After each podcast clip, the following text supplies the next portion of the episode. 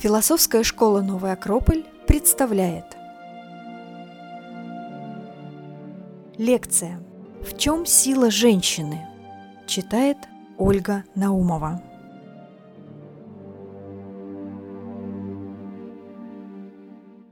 Давайте начинать. Добрый вечер.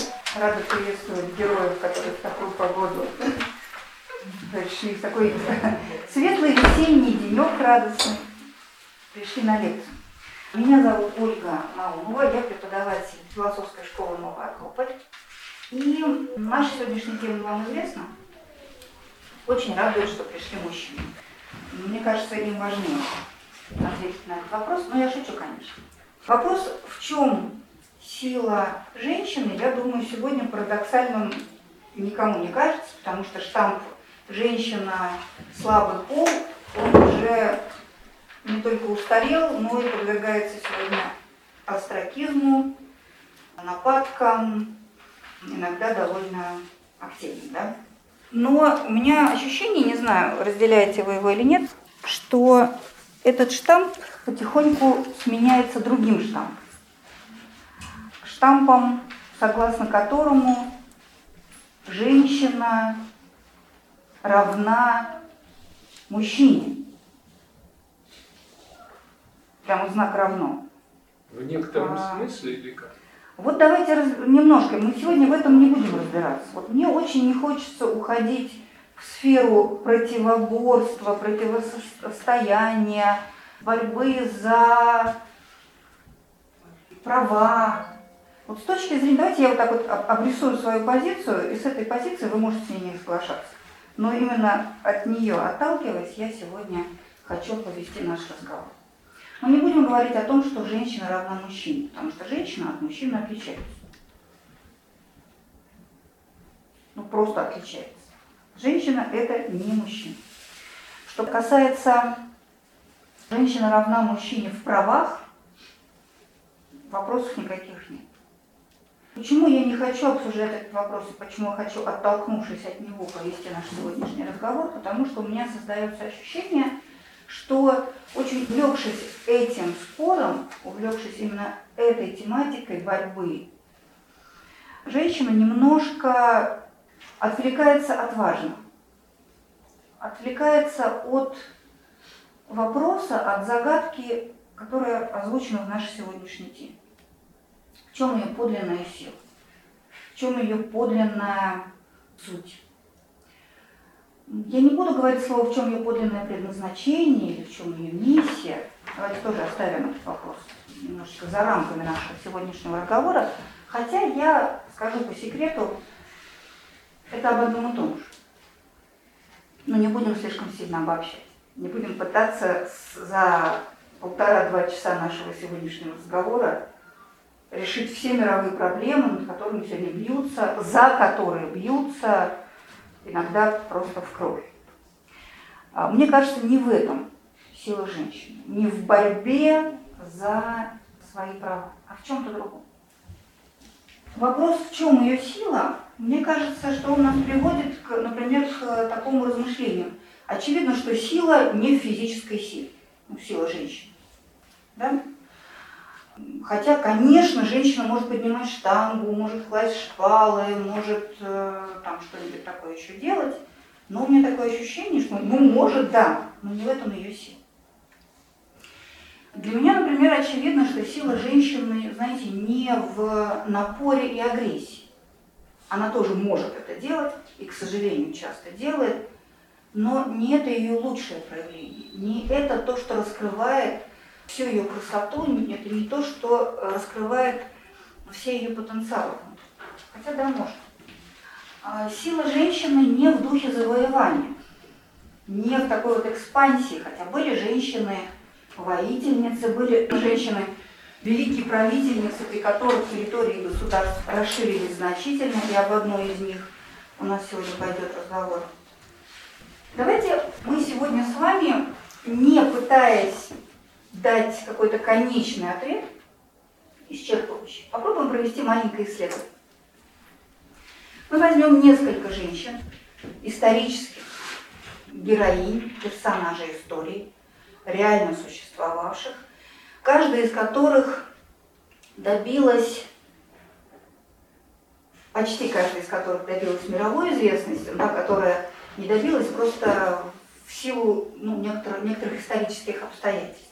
И попробуем познакомиться с ними, может быть, чуть э, лучше, чуть глубже, и для себя понять, в чем сила той или иной дамы. Выбор исключительно субъективный мой. Меня они очень много лет вдохновляют, заставляют задумываться. И вот тот вопрос, который перед нами сегодня стоит, я его себе задаю довольно давно. По крайней мере, относительно двух из наших четырех сегодняшних героев. Я вас попрошу вместе со мной размышлять. Я вам буду рассказывать историю этих там, этих людей, а вы попробуйте для себя какие-то маленькие выводы делать, как вам кажется, в чем сила, в чем источник сил, в чем проявляется сила. Хорошо, можете там писать себе какие-нибудь заметулечки, тех же телефончики есть, можете как-то в размышлениях это делать. Ну вот у меня не получается держать в голове, поэтому я сюда стараюсь записывать. Смотрите, как вам удобно. И после каждого рассказа о каждом персонаже мы с вами очень такое короткое будем проводить, подводить маленький итог, ну и в конце, наверное, к чему-то придем. Хотя бы, может быть, поделимся нашими размышлениями. Еще раз скажу, это не из тех вопросов, на которые есть единственный и абсолютно верный ответ. Но да из тех вопросов, которые надо задавать на которые надо отвечать. Я вам скажу честно, я себе на этот вопрос ответ дала в результате моих размышлений, моих исследований. Я, я поделюсь своим ответом где-нибудь там в конце, но мне бы очень хотелось, чтобы вы поискали свои. Вдруг мы с вами сойдемся. Ну что, отправляемся с вами в путешествие по векам и странам. Первый наш сегодняшний герой, первая наша героиня – царица Тамара. Именно в такой форме принято произносить в Грузии, такая более русская, русская форма Тамара, вы все прекрасно знаете. Это царица Грузии конца 12-го, начала 13 века. Вот эта эпоха, она очень значимая. Мой любимый век в европейской истории 12 Столько всего интересного происходило. Но к концу этого столетия мир находился буквально на грани катастрофы. Потому что очень много всего было интересного, но происходило в Европе. Ну, например, на востоке, в степях Монголии, уже родился мальчик по имени Темуджин, и он уже замышлял свою будущую империю, в которой его будут звать Чингисхан. А на западе бушевал третий крестовый поход, в результате которого европейцы потеряли владычество над Ближним Востоком, над Палестиной, э, над Святой Землей. И грозный Саладин уже разбил у Тиверятского озера рыцарей Европы. На север от Грузии, в Приднепровских степях, Новгород-Северский князь по имени Игорь только что совершил свой злосчастный поход, очень необдуманный, очень одинокий, очень ставший роковым. И через некоторое время о нем сложат слово, слово о полку Игоря. Русь раздроблена, и через полвека уже после времени, после эпохи царицы Тамар станет очень легкой, ну нет, не очень легкой, станет добычей Батыевой рати. Но в Грузии пока золотой век. Предки царицы Тамар были очень хорошими правителями, очень основательными, очень мудрыми, и они заложили хорошие основы. Но пика своего расцвета Грузия достигла именно в ее правлении. Заметьте, получив от предков сильное государство, она сделала его сильнее, сделала его больше, сделала его процветающим во всех смыслах. Это важно. Итак, перед вами одно из трех прижизненных изображений. Тамар, ее звали царица, царица. Очень поэтически, но это был такой, такой практически титул для нее. Вообще-то в Грузии, как и в других странах, не было принято на престол сажать женщин. Это исключительный из двух случаев в Грузии. Первый раз такой. Причем более того, ситуация была довольно интересной, потому что она была провозглашена царицей в 12-летнем возрасте еще при жизни своего отца. Дело в том, что были распри, были разные силы, которые расшатывали немножечко государство. И царь, не имея наследников мужского пола, сделал старшую своих дочерей сначала соправительницей, а потом после его смерти она стала уже, была коронована еще раз и стала царицей. Я, конечно, не знаю, что испытывал отец, когда сажал на престол юную девочку, и понимал ли он, на какую судьбу он ее обрекает, я думаю, что да. Но такова была его ответственность перед Богом и народом, и эту ответственность, похоже, он передал дочери. После его смерти развернулась такая нешуточная борьба, но тем не менее партия Тамар, она победила, и юная царица заняла предназначенное ей место. В одном произведении, о котором речь пойдет чуть позже, это описывается так. «И склонились перед нею все собравшиеся ниц, и признали эту деву величайшей из цариц и ударили кимвалы, и как крылья черных птиц, те в слезах затрепетали стрелы девичьих ресниц. Как только она взошла на престол, сразу совет, который чувствовал себя достаточно уверенно и немножечко отодвигал юную царицу, ну что она, господи, девочка-то может, что она знает, а, они сразу начали думать о муже, потому что династия должна продолжаться.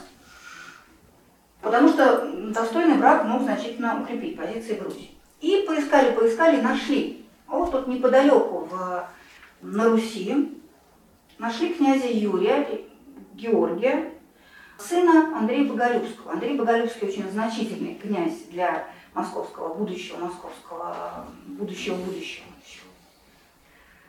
Москва только была таким крошечным, даже не городочком, собственно. Андрей Боголюбский первым построил стены крепости вокруг вот, будущей Москвы. Так вот, сын Андрея Боголюбского, Юрий, он же Георгий, был вызван. Как не просила Тамар, все-таки сначала хотела познакомиться, хотела посмотреть, что за человек-то. Нет, быстренько вызвали, быстренько женили. Ну и мерзкий нрав молодожена проявился достаточно рано. Он пил, он вел себя неподавающим образом. У русского стали обнаруживаться скифские нравы. При омерзительном пьянстве он стал совершать много неприличных дел. И даже вот тот самый совет, который настоял на этом странном браке, убедился в том, что брак оказался неудачным.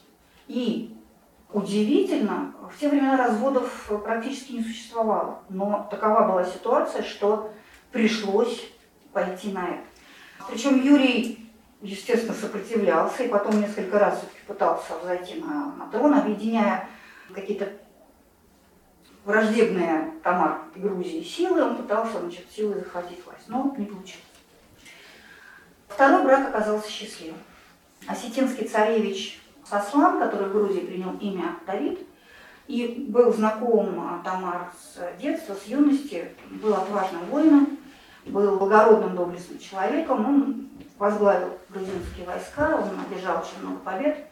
И прежде всего его силами, силами его полководцев укрепились, укрепилось военное положение Грузии.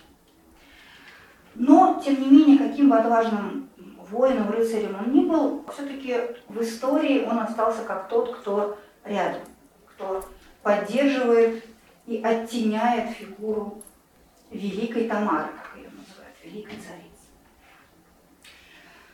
великая царица, но при этом женщина. Интересно, что а, у нас не осталось, конечно, автобиографии ее, никаких не осталось записок ее о ее жизни, но мы знаем о том, как жили женщины в Грузии того времени, и даже царица. Мы знаем, что у нее было двое детей, и мы знаем, что она провожала мужа в военные походы, не знаю, вернется ли он. Мы знаем, что она тосковала и ждала его возвращения. Мы знаем о том, что в свободное от государственных дел время она занималась шитьем, занималась плетением. Все это было в ее жизни тоже. Но интересно, что оказавшись вот в водовороте таких политических сил того времени, она осталась прекрасной, мудрой, скромной, обаятельной. И об этом говорят все источники, которые нам с вами остались. О них немножко поговорим Чуть-чуть о ее политических заслугах. Я эту часть прям сокращу до минимума, не потому что это неинтересно, но про это можно сказать. Вы сейчас сами все увидите. Вот представляете себе вот карту с Кавказа. Что такое сегодня Грузия? Сегодня Грузия составляет примерно половинку вот от этой вот коричневой части. Грузии в те времена, по крайней мере под ее протекторатом, или к ней были присоединены, э, вся территория, которая очерчена вот этой границей, толстенькой коричневой. То есть все вот это тогда относилось к Грузии. Они, грузинские войска, очень успешно воевали и с Византией, и с, с Арменией, часть Азербайджана, вы видите, была присоединена и так далее, и так далее. Все это была очень такая, очень мощное государство того времени. Были присоединены земли, было получено довольно много богатств. Куда израсходовать, куда потратить, на что пустить, все те богатства, которые были собраны на культуру. Она строила монастыри, вернее, она заканчивала строительство тех монастырей, которые начали строить ее предки. Она очень большое внимание уделяла образованию.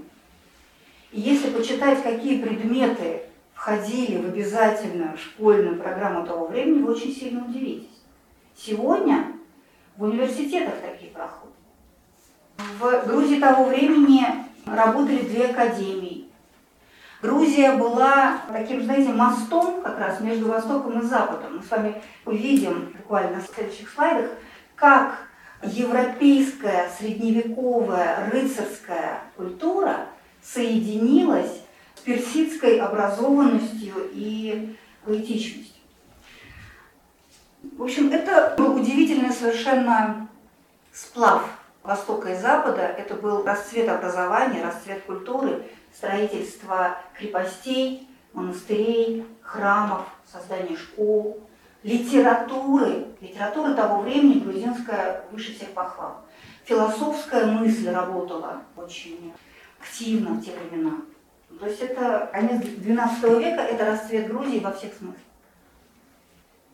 пример этого расцвета, проявления. Знаете, есть в Индии такой эпос Бхагавадгита. А, например, в Ирландии есть такой Беовульф в Скандинавии. Каливалы у финнов есть такие величайшие эпосы, а, которые являются народным достоянием, национальным достоянием. Вот в Грузии такую роль играет Витязь Тигровой школе. Ну, вообще-то в Барсовой, это вот в русском переводе стала Тигровая школа. Это не народное произведение, это авторское, Шутару Ставелли, ее автор. Но эта поэма описывает эпоху царицы Тамар, посвящена царице Тамар, вдохновлена ею.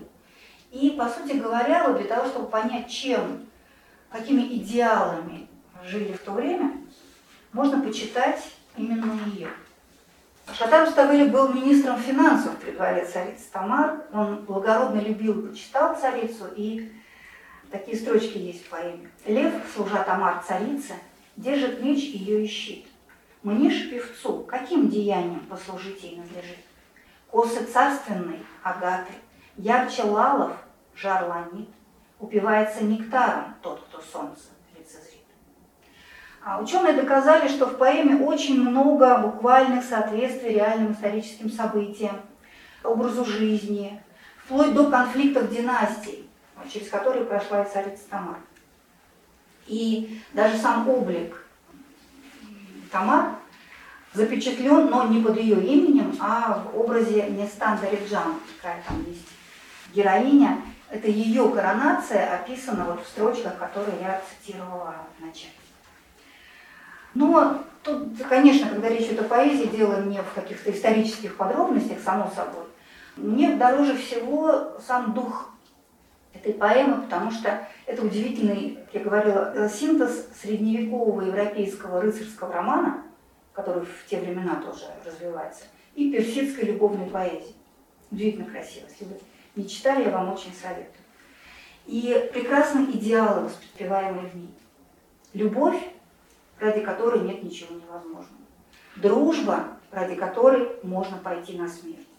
Благородство, честь, достоинство, долг, мужество, справедливость. Это то, что пронизывает эту поэму, являющуюся, еще раз скажу, вот буквально таким символом эпохи царицы Тамара.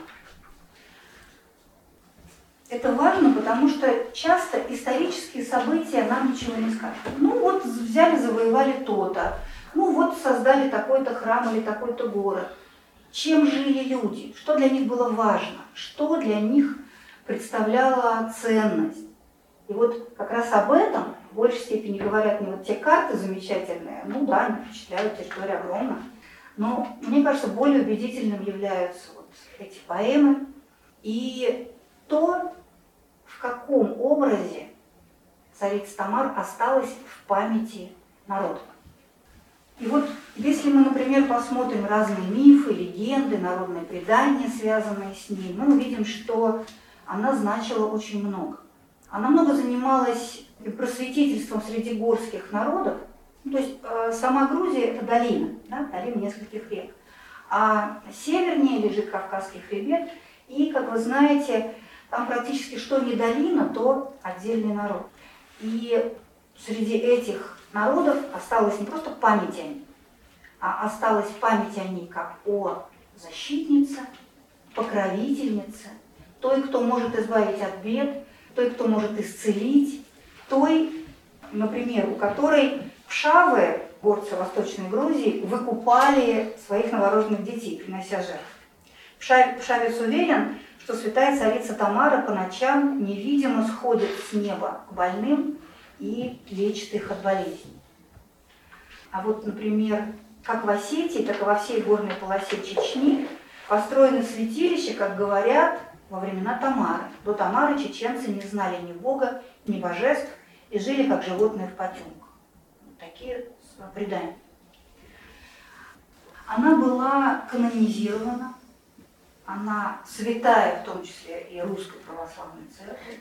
И когда она изображается, она всегда изображается со свитком или с храмом, как созидательница и покровительница всего лучшего и священного. И интересно, что мы не знаем ни времени ее смерти, ни места ее погребения. Так сложилось. Есть даже такая легенда о том, что когда она умерла, в разные места развезли 10 гробов, чтобы сохранить в тайне место ее упокоения. Но народная память сохранила предание о бессмертии Тамар. Считается, что она не умерла, а спит в золотом гробу где-то, в каком-то тайном месте, в золотой колыбели. И когда наступят тяжелые для ее земли времена, она проснется и поможет людям. Я очень надеюсь, что она поможет всем людям в момент, когда тяжело. Даже очень хочется ее позвать. Вот один образ, вот один исторический персонаж. Какое у вас сложилось впечатление? Вот в чем ее сила? Она не садилась на коня, она не возглавляла битвы, она никому не рубила голову за время ее правления. Ни один человек не был подвергнут смертной казни. Никакие источники не говорят о том, чтобы она кого-то подавляла, унижала, предавала каким-то страшным наказаниям. В чем сила великой правительницы? Ну, она стоит, мне кажется, в очень таком ряду великих правительниц. И мы не знаем ее имени, но только потому, что мы с вами не ориентированы, мы не знаем грузинскую историю, мы знаем английскую, мы знаем французскую, немножко знаем русскую, но грузинская мы не знакомы. Даже про Клеопатру мы с вами знаем, про гораздо меньше. Ну, вы, наверное, имя-то ее слышали. Но я подозреваю, что мы ее имя слышали, знаете, немножко Лермонтов подкузмил немножко царица Тамар, потому что он, помните, там Тамара и демон, Тесни Медальяла, герой Терек Вангле и так далее. В общем, он рассказывает про какую-то ужасную женщину, которая на, один, на одну ночь брала себе мужчину, а потом их убивала и так далее. Это к Тамаре отношения не имеет, это был такой своеобразный очень персонаж в истории, но это не она. Но почему-то у нас теперь вот в нашем культурном сознании иногда Тамар связывается с этим сюжетом. Как вам кажется, в чем ее сила? Мне кажется, что ее сила прежде всего в мудрости, которая проявилась как раз-таки... Она выделяла средства, вы говорили, на культуру, mm большей части, в желании возделывать человеческую душу, если можно так выразить. Спасибо. Она несла просвещение сути, в то время дикие племена, показывая им ну, способ, новые способы жизни, новые ценности, новые смыслы. Я думаю, ее сила в том, что она осваивала свою территорию. Сейчас поясню. Ей досталось в наследство очень сильное, уже на тот момент процветающее государство. И она именно, именно по-женски стала осваивать эту территорию. То есть она стала ее облагораживать, взращивать. Но как говорят, что мужчина строит дом, женщина наводит в нем уют. Она то же самое сделала со всей страной. Она сама была очень просвещенной художной, раз смогла что-то привнести. Каким-то была, наверное, ориентиром для развития культуры того времени это, мне кажется, важно, если ты сам не обладаешь какими-то знаниями, чувствованием, то сможешь навести какую-то другую культуру. Ты сам такой. Ну, я вот размышляю, непонятно, что знала она, какое она получила образование.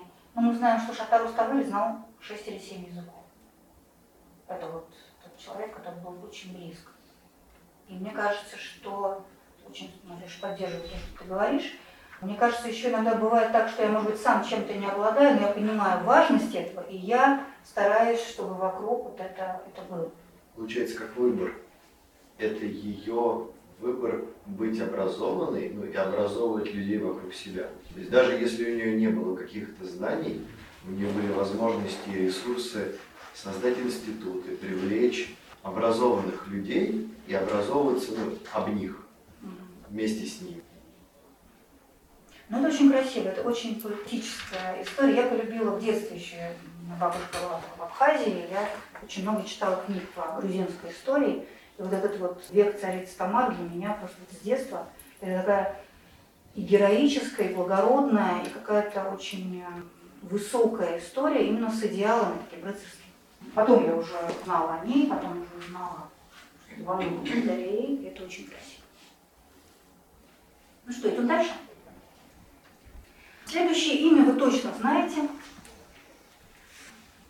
Освободительница Франции, Орлеанская дева, Жанна Дарк. Имя знаете, я не знаю, насколько вы хорошо знакомы с ее биографией. Сразу скажу, что та биография, которая сделала ее известной всему миру, это два года. Два года. С 17-летнего до 19-летнего возраста. 17-летнего до 19 лет. 19 лет ее сожгли на костре. Ну, давайте все-таки начнем сначала. Она родилась во Франции в 15 веке. Это было время Столетней войны с Англией. Не буду углубляться тоже в перипетии этих исторических событий. Франция воевала с Англией, и к моменту, когда, к тому моменту, о котором мы сейчас говорим, Англия побеждала. Законный наследник Карл, будущий Карл VII, был задвинут в дальний угол. сомневался в собственном законности собственного происхождения, был чрезвычайно слаб, не уверен в себе и уж никак не мог оружием в руках возглавить борьбу. Ну, вернее, он возглавлял как мог, но получалось не очень. Три силы. Англичане, которые так очень успешно завоевывали территорию нынешней Франции, завоевали довольно много. Бургунцы, это северо-восток Франции, герцогство, которое в те времена было достаточно таким отдельным образованием и третьей силой на этой войне. И французы, которые, ну, в общем, были загнаны практически в какой-то уголок в центре Франции. И междоусобицы раздирают страну, войне не видно конца, на дорогах, в лесах свирепствует банда разбойников, в городах постоянно какие-то показательные казни, костры инквизиции, и в каждом герцогстве свой правитель, и вот как-то все это вот так существует. В деревне Дом Реми живет девочка, Жанетта. Маленькая девочка, пастушка.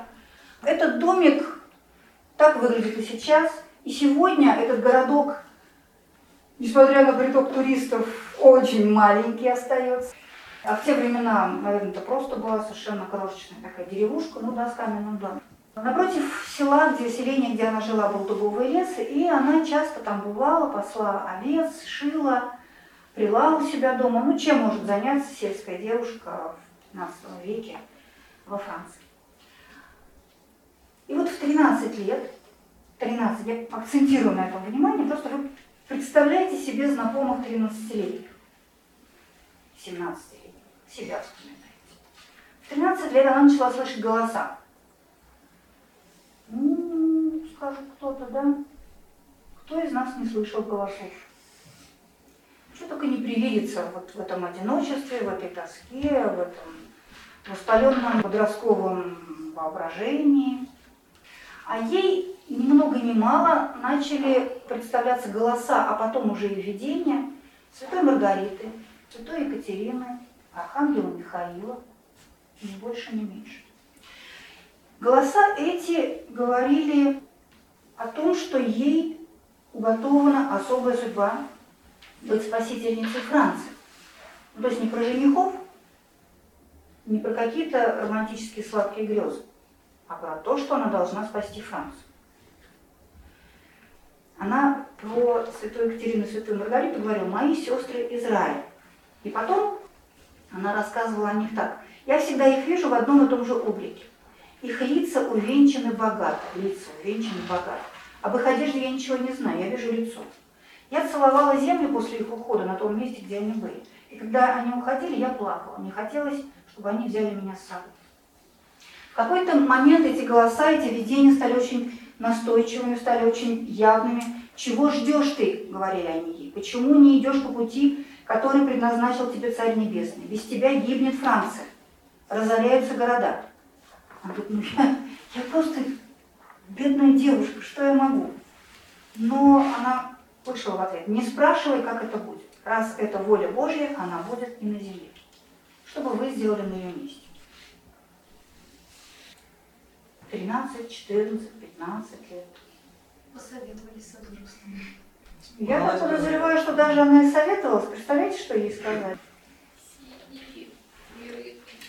В 16-летнем возрасте она первый раз решила последовать этим указаниям, не советам, указаниям, четким и таким, очень жестким.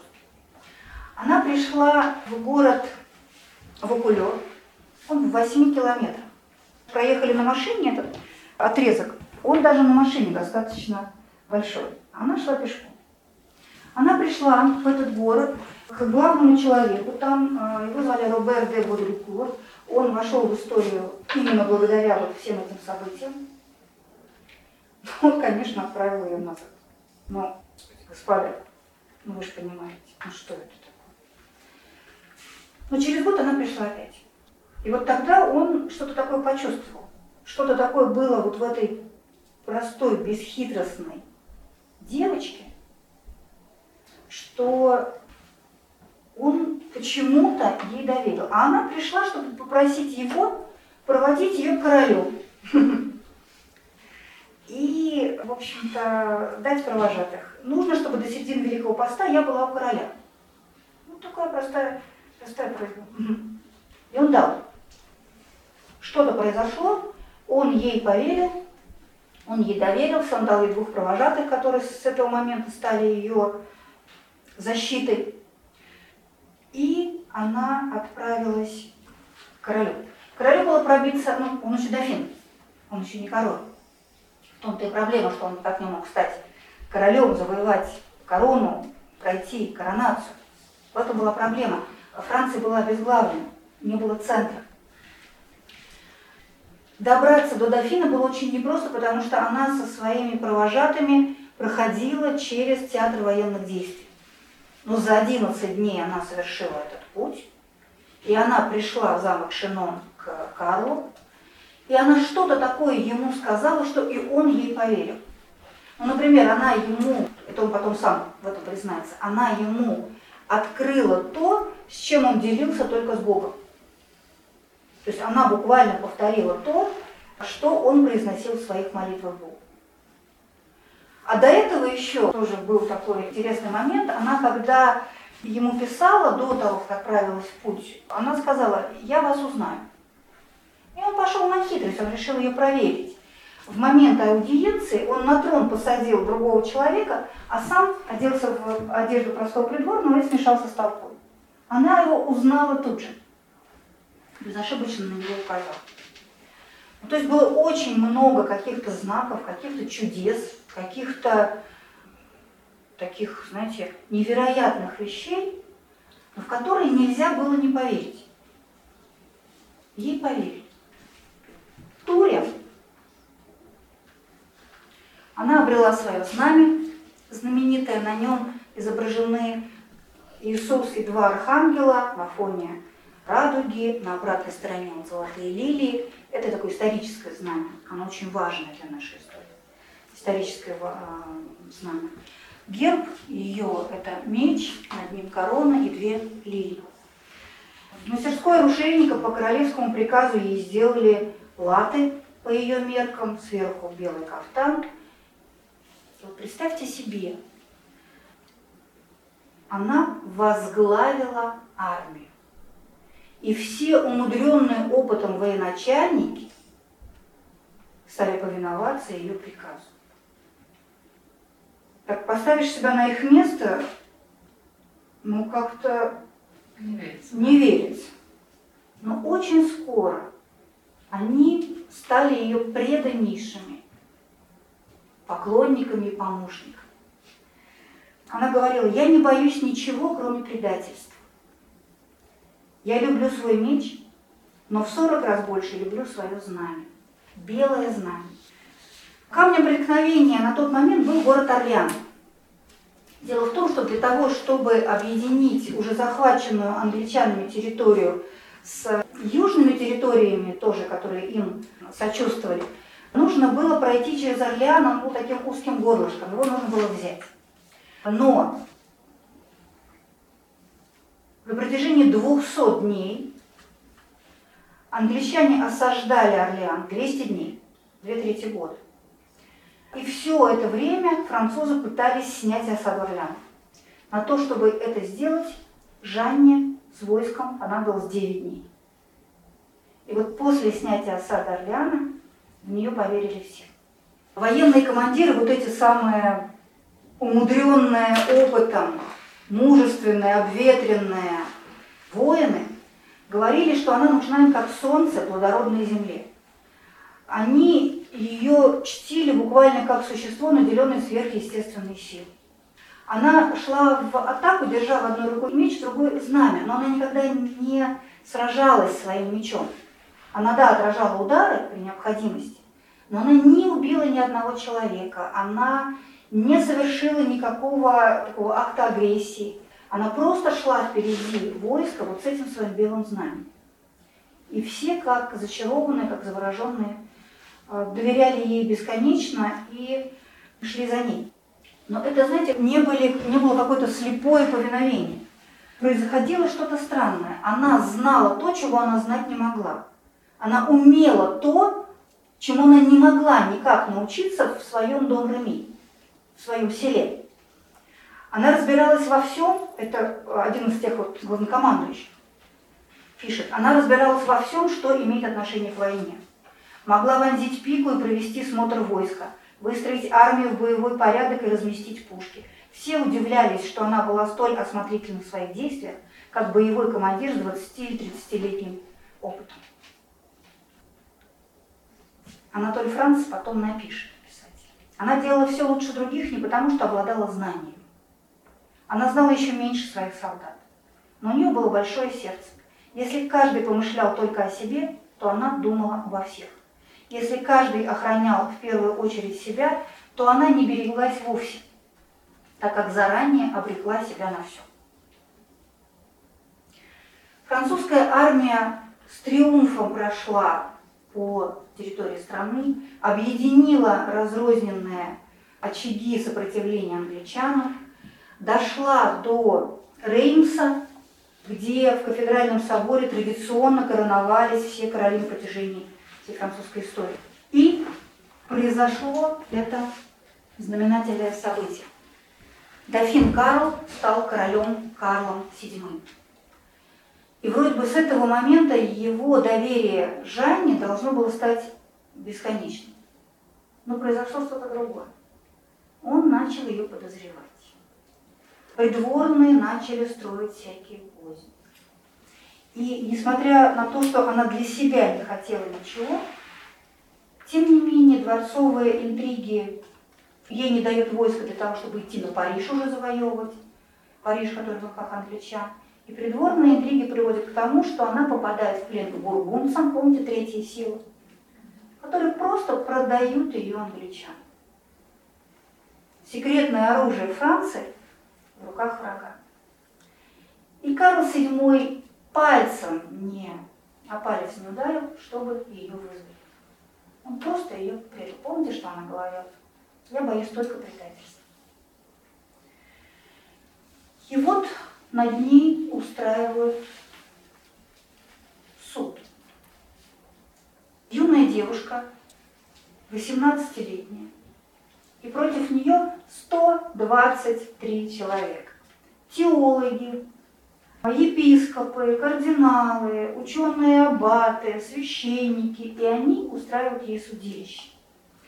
Это церковный суд, вы обратили внимание, да? Ее не за что судить светским судом, и поэтому решили обвинить ее в одержимости дьяволом, в том, что она ходит в мужском костюме, хотя она получила на самом деле специальное от церкви в свое время, когда она вот надевала свои латы, вначале она получила специальное разрешение от церкви носить мужской костюм. В те времена это не было принято. Ну, потому что как вот на коне, как на, на поле боя, в длинном платье, мягко выражаясь. Ну, Но вот ее за все это и за что угодно уже вот пытаются ей приписать любой грех, любое обвинение ей кидают. Но 123 обвинителя, и она всем отвечает разумно, достойно, не к чему придраться. Откуда она брала все эти знания? Откуда она знала все эти слова? Это маленькая необразованная, не умевшая читать и писать девочка из деревни Добрыни.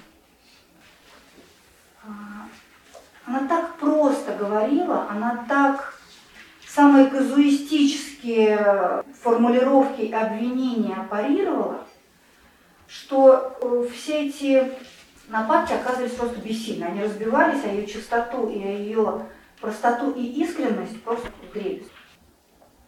Ну, например, ее обвиняли в том, что как для такой важной миссии могла быть э, выбрана столь простая и невежественная девушка. Ну, Жанна просто улыбалась и говорила, Господь волен избирать орудием своей воли, кого хочет. Ну и так далее. А, обманом ее заставили подписать, обманом буквально, она, ей зачитали одно, а подсунули на подпись, то есть на крестик, другую бумажку. Но все равно приговорили к сожжению. Знаете, в городе Руане, там проходил суд, и там ее сожгли. Здесь несколько мест связанных с Жанной Дарк, но два самых важных. Одно, башня, она до сих пор есть, где ее держали, где ее пытали, и там довольно страшно находиться рядом. Я не знаю, как это, но там не хочется быть. И место, где ее сожгли. На этом месте стоит огромный, высоченный такой мачта-крест. И рядом церковь, посвященная святой Жанне.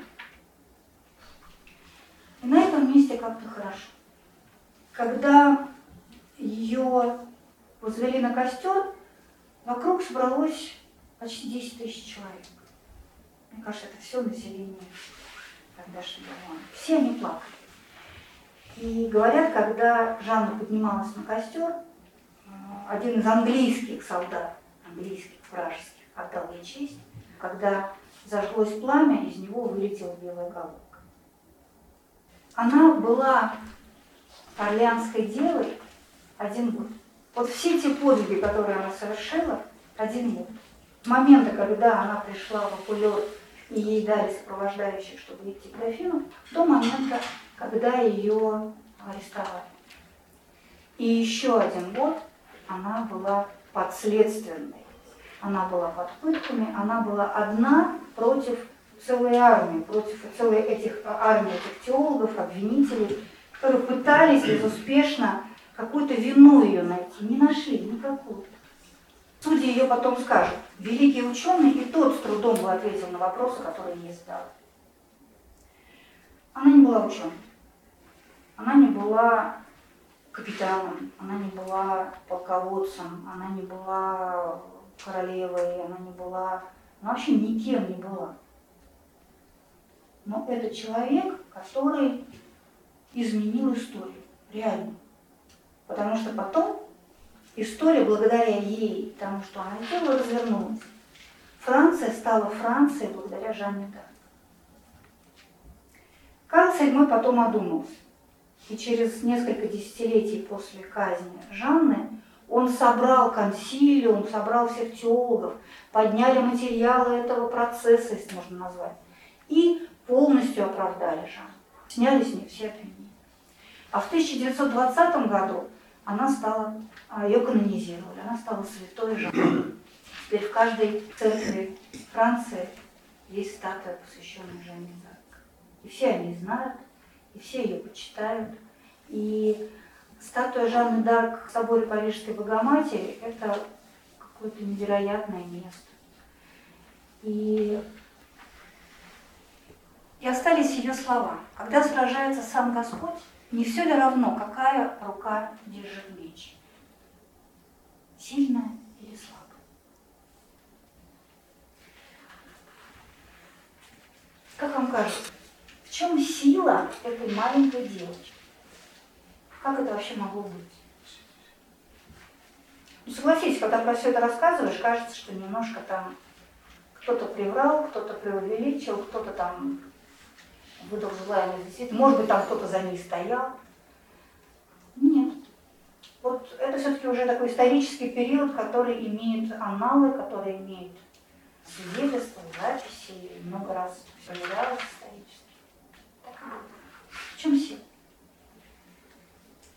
Большое сердце. Преданность, что ей вот сказали голоса делать, она поверила и в поддержке высших сил. Я вот подозреваю, что нас высшие силы тоже поддерживают. Ну, такой степени. Только мы... А, а, а в чем разница?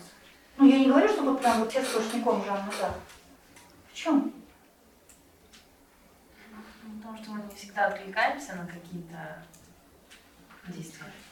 Я подозреваю, что с нами, может быть, высшие силы говорят не голосами Михаила Архангела и Анны Екатерины и Маргариты, но каким-то голосом совести, например.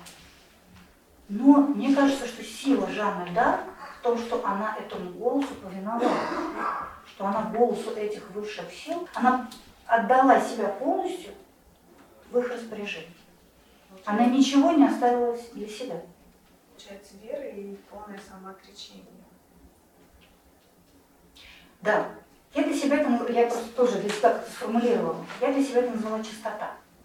Чистота в том смысле не только в том, что она была дева, она была дева, знаете, извините, Карл Дофин проверил, да, делился, и не сам. В том, что вот чистота, когда ты понимаешь, для себя ты ничего не хочешь. Ты полностью свободна от такого, а как бы мне вот уберечься, а как бы, а вот, а что а от рассудочности, от попытки, ну, как-то себе облегчить жизнь. Она услышала этот долг, эту задачу, и она полностью себя этим посвятила. Она боялась? Нет, она ничего не делает. Очень боялась. Она очень боялась. Она боялась очень сильно. Об этом есть свидетельство. Она просто очень боялась. Она не была зомби. Она не была такая, знаете, машина для вдохновения и битв. Она была маленькая, очень испуганная девочка. Она очень боялась. Она очень боялась огня. Она очень боялась огня. И, ну, ну, для нее это не имело большого значения. Ну, вернее, имело, но она все равно делала то, что должна была делать. Как объяснить тот факт, что, с одной стороны, Господь ей дал, да, вот эти вот э, силы, ну, то есть Он ее повел, условно, и одновременно, как Он допустил то, что вот ее, ну, то есть это что такое, у нее просто миссия была, и она... ну, то есть, что с ней ей- так жестоко обошлись. Господь ей сказал, что делать. А то, что с ней сделали, с ней сделали люди. Как из Господа. Не Господь. Знаете, я когда думаю про таких людей, знаете, как размышляю? Она погибла в каком году? 1431 31 году. И вот 5 марта 2022 года собралось в городе Волгограде 20 человек, которые сейчас думают о ней, для которых это какое-то такое удивительное явление, которое о чем-то, вот, что-то такое долгое в душе, о чем-то заставляет задуматься. Ну, это, знаете, это важно. Идемте дальше. Следующая наша героиня совсем-совсем другая. Совсем другая. Из другой эпохи, из другой страны, из э, другого вообще жанра жизни. Это имя вы точно знаете, оно известно всем. Оно, причем с таким с лейблом определенным совершенно. И вроде бы какая связь? Никакой. Кроме того, что это тоже женщина, которая прославилась, которая известна всему миру. Королева детектива Агата Кристи. Давайте я сейчас вот из 1431 1890. Представляете, она родилась еще при королеве Виктории. Она написала автобиографию. Друзья мои, вы читаете. Даже если вы не любите детективы, там никакого детектива нет. Это блестящая проза с большим чувством юмора. Она прожила довольно большую жизнь. Самый издаваемый писатель в мире после Шекспира. Ну, Шекспир и Библия. Просто Библия не сочетание. Библия, Шекспир, Агата Кристи. Женщина. В автобиографии она писала так. Куда мы идем? Куда мы идем? Конечно же, никто не знает. Именно от этого перехватывает дыхание. Я думаю, что быть частичкой чего-то целого – одно из самых увлекательных таинств жизни. Я люблю жизнь. И никакое отчаяние, адские муки и несчастье никогда не заставят меня забыть, что просто жить – это великое благо. Любопытно, что за свою жизнь она сменила несколько имен. И каждая эта смена – это одна из эпох в ее жизни. Давайте по ступенчикам и пройдем. Звали ее при рождении Агата Мэри Клариса Миллер. Миллер – это ее девичья фамилия. Она родилась, как я уже сказала, в 1890 году.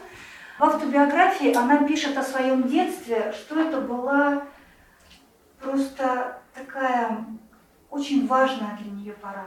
Она выросла в любящей семье. У нее была мама, был папа, была нянюшка, был сад, были игрушки. И вот это для нее стало таким, знаете, каким-то комочком, таким теплым-теплым, который потом она в своей груди несла всю жизнь. И представление о том, как вообще должен быть устроен мир, какая любовь должна окружать человека, вот оно в ней, как камертон, сохранилось до самой смерти. Это очень важно. Этот период был недолгим. Когда она была подростком, умер любимый отец, они очень обеднели. И она стала такой девушкой на выданье из хорошей, но очень бедной семьи. Она была самой обыкновенной. Ну, прям очень обыкновенной, даже туповатой она себя считала, потому что у нее была блестящая сестра, старшая Мэдж, был брат такой очень активный. А она такая простоватая, тормознутая, как мы бы сегодня сказали, ничем вообще не выделяющаяся. Она настолько была стеснительная и угловатая, что когда ее мама, в те времена нужно было вывозить в свет девушек на выданье, и вот э, для того, чтобы достойно вывести в свет в Англию, мне денег не хватало, и поэтому мама ее увезла в Египет, в Каир. Там все было попроще провинции. И вот там ее вывели в свет, и вот на балу один кавалер ее пригласил, с ней потанцевал, вернул обратно маме, как было принято, и сказал, танцевать она уже научилась, было бы хорошо, чтобы она еще научилась говорить. Ну, в общем, так, чтобы вы понимали, что она собой представляла. Очень комплексующая, очень стеснительная, очень такая не блестящая не владела словом, ничего этого у нее не было. Когда началась Первая мировая война, она стала медсестрой. Но началось на самом деле еще до войны, когда уже собирались тучи над Европой, к войне готовились. И многие девушки из хороших семей пошли учиться на медсестру. Вот они такие приходили все, но увидев Боль, грязь, вот эти окровавленные бинты, присохшие к этим ранам, утки, которые надо было выносить из-под больных, ну, они очень быстро ретировались. А Агата осталась. Она пишет в автобиографии о том, как одна опытная медсестра учила ее снимать бинт. Старый присохший бинт от раны у девочки, которая очень сильно была обожжена. Рука была обожжена сильно. нужно было долго-долго размачивать этот бинт, и потом по миллиметрику, так, чтобы не сделать больно ребенку, снимать. Бесконечным терпением, бесконечным состраданием человеку, минута за минутой, час за часом размачивать, отдирать, размачивать, отдирать, размачивать, отдирать все это на нее произвело очень большое впечатление. Она потом началась война, да, и она стала медсестрой, она стала фармацевтом. Потом будет очень много ядов в ее детективах. Она была большим знатоком а, этой сферы. Не в смысле ядов, а в смысле лекарственных средств и, злоупотребления ими. Были разные ситуации, когда она увидела, что один врач там как-то не очень аккуратно обращается с этими средствами, она ему сделала замечание, потому что она очень волновалась, что кто-то может случайно отравиться, ну и так далее.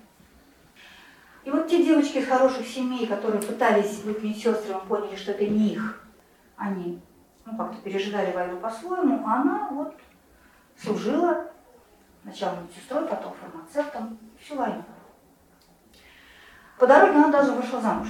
Еще до войны за ней стал ухаживать один а, летчик, звали его Арчибальд, фамилия была его Кристи. И вот как-то он приехал в отпуск, и просто он такой был очень суперактивный, он так вихрем прямо увлек ее замуж.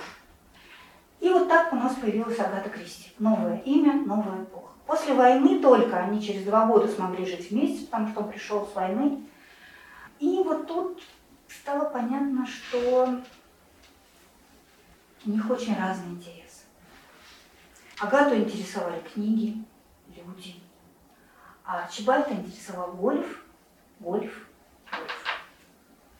Ну и еще одна его партнерша по гольфу.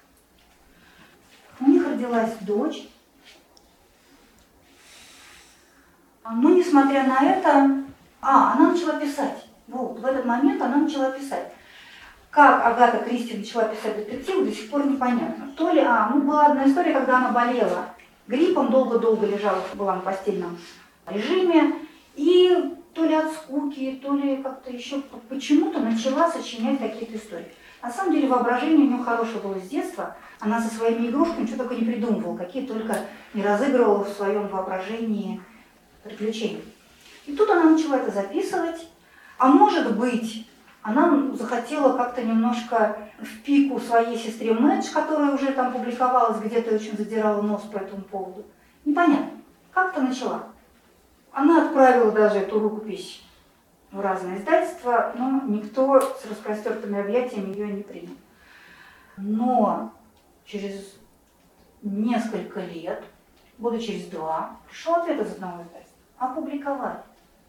Она была в таком шоке, кому-то это интересно, кому-то это нужно. Потом мне попросили еще, сначала заключили с неопытным автором кабальный договор, но пришлось на него пойти. Она потом поняла, что он кабальный.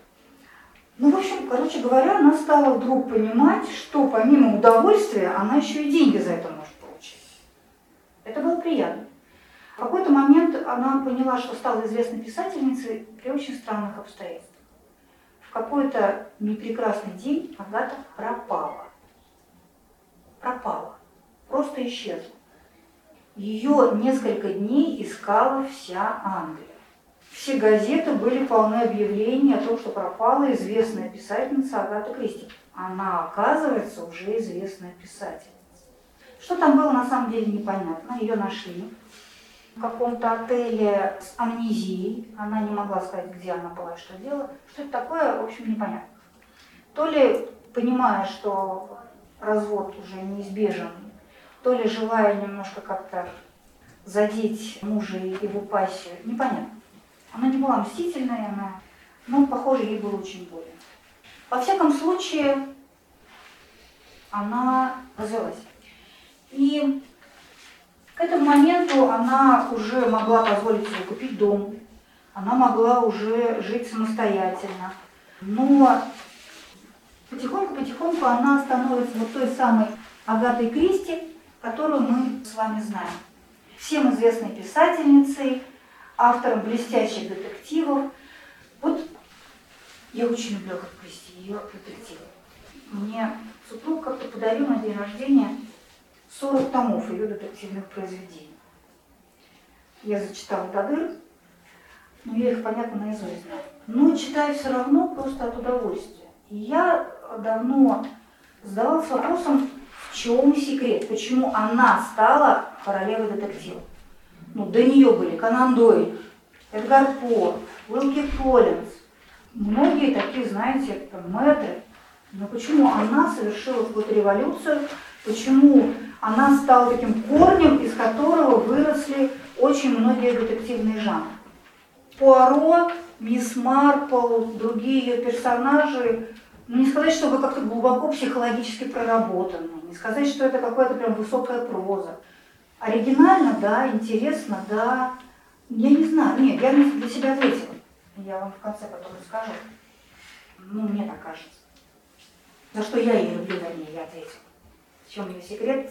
Очень много книг сочинено по этому поводу. Я их пересказывать не буду, если интересно. Читайте. Она однажды даже, так знаете, просто нагло надула читающую публику, потому что она нарушила все законы жанра. Есть законы жанра. Однажды самые маститые авторы детективов собрались, ну, может, они не собирались, но договорились, что есть некоторый канон, признаки, которые нельзя нарушать. А она взяла и нарушила. Она сделала преступником рассказчика.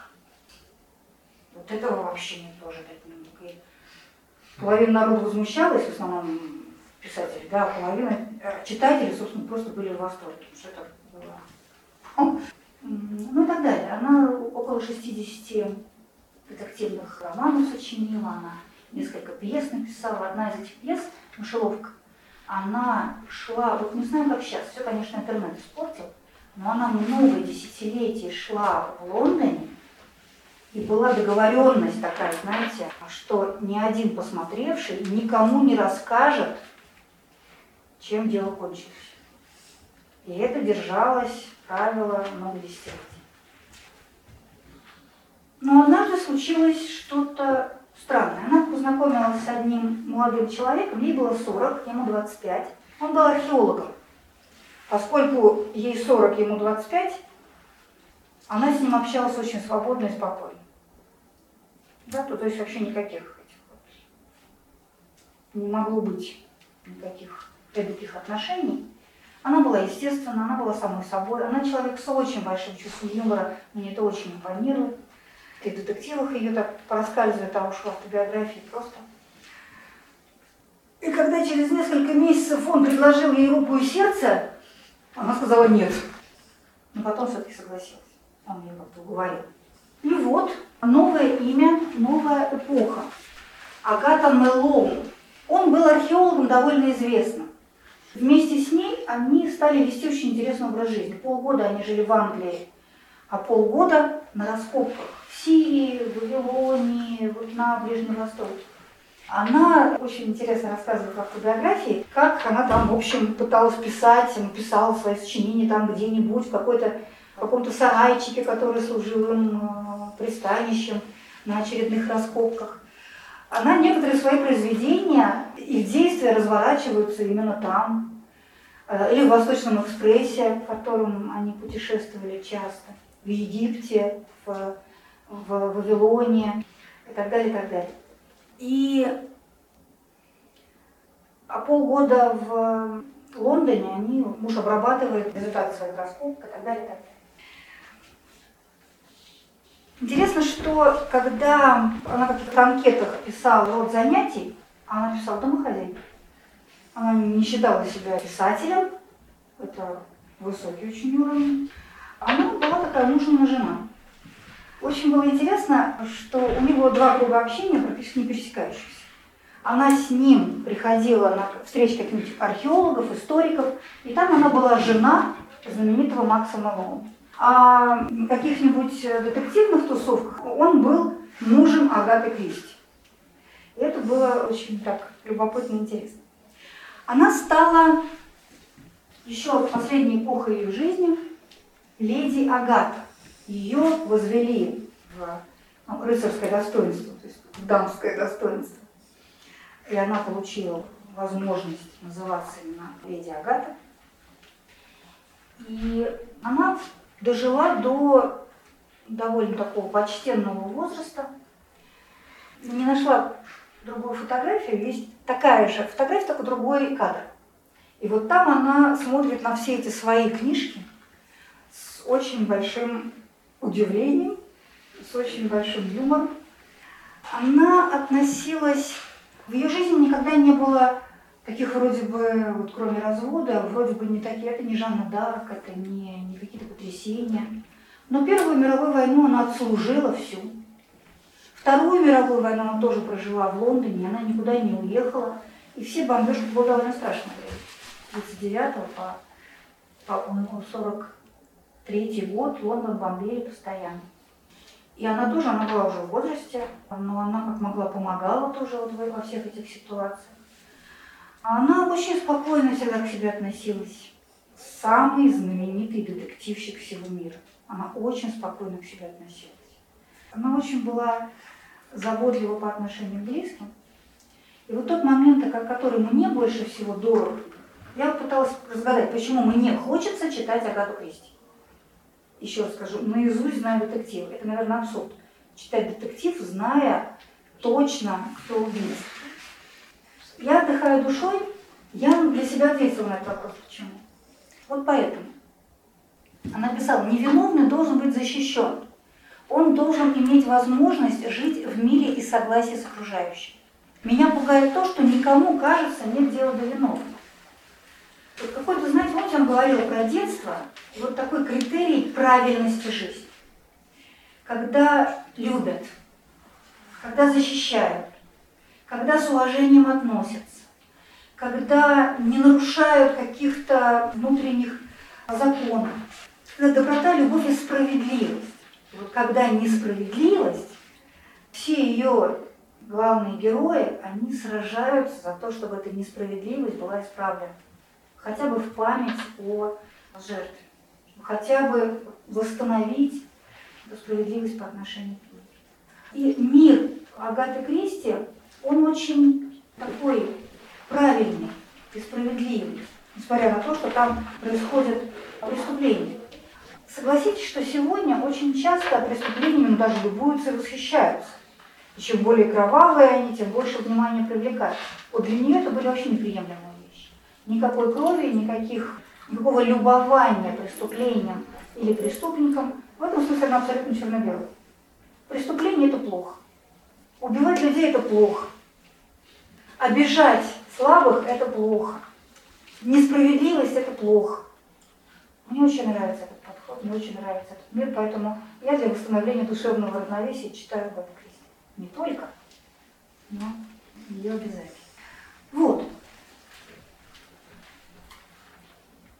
Свою биографию она закончила так. Спасибо тебе, Гос... Э, Ребенок, вставая из-за стола, говорит, спасибо тебе, Господи, за хороший обед. Что мне сказать в свои 75? Спасибо тебе, Господи, за мою хорошую жизнь и за всю ту любовь, которая была мне дарована. Вот такая судьба, вот такой образ. Никаких баррикад, никаких ничего сверхъестественного. Очень просто, кажется очень легко. Можно скажу одну вещь, не имеющую прямого отношения к повествованию. Была такая писательница еще в э, Англии, Мэри Уэстман. Она писала такие ну, психологические романы. Она, э, как правило, вот, лица женщины, о судьбе, о выборе, о любви. Ну, такие довольно глубокие, красивые, интересные. Целых 16 лет никто не знал, что под псевдонимом Мэри Уэстман пишет Агата Кристи. Ей так хотелось писать не только детективы, что она просто взяла другой псевдоним и это делала. Поэтому, если любопытно, я два прочитала, мне понравилось. Что в одном из них она описывает как раз, ну почти описывает историю своего знакомства со вторым мужем своим будущим. Может быть, вам будет интересно. Ну что, как вам кажется, в чем ее сила? Не в литературном даре, но он такой не слишком выдающийся. Не в какой-то прямо изощренности ума, не в какой-то такой прям хватке. В чем? Забота о ближнем. Вот она медсестра была, да? Даже медсестра смогла. Здесь вот про невиновных должны быть защищены. Следование идеала.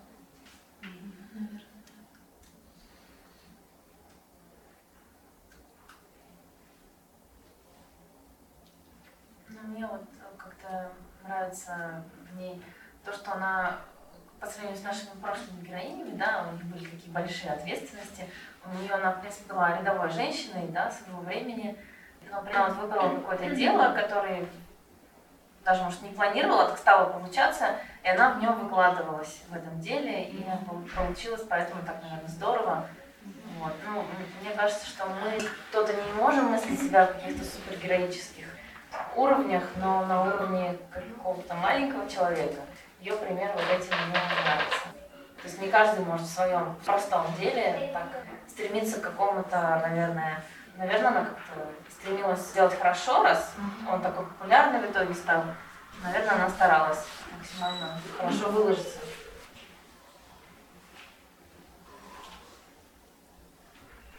Мне вот, я для себя написала чувство справедливости, сострадание, скромность, чувство юмора.